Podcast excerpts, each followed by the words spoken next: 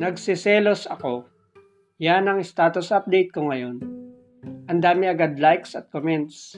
Sabi ng iba, kanino? Bakit naman ang tanong ng iba? Pero si Dindy lang ang kakaiba. Sabi niya kasi, ano bang nagawa ko, Red? Hala, akala niya ay patungkol sa kanyang post ko. Hindi ko na lang ni-replyan. Alam ko kasi mababasa ni Riz. Lalo lang siya magagalit sa akin. Ayokong isipin niya na nagpapaikot lang ako ng mga babae. Hindi ako two-timer. Alam niya ng Diyos. Kung meron man akong unang mamahalin, siya na iyon, hindi si Dindy.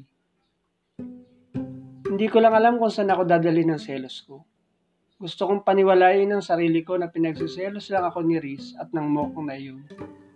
Pero mas lamang ang pag-iisip ko na sila na nga.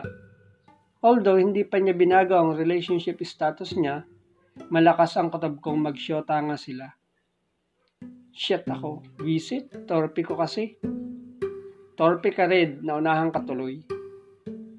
Kailangan ko na sigurong magpatulong kay daddy. Siya ang makakasolve nito. Siya ang maraming alam sa ganitong problema. Kung kay mami naman, sasabihin lang nun sa akin na, bahala ka na, Red. Basta lagi mong tatandaan na kami mga babae ay mahihina huwag mong gawin laruan ng mga babae. May point naman siya lagi, kaya lang hindi niya ako mabibigyan ng tips para mapasagot at makuha ang oo ng babae. Ewan, hindi na ako mapakali. Uwing-uwi na ako sa Manila. Hindi na ako makatulog dito sa probinsya. Hindi na mali sa isip ko si Riz.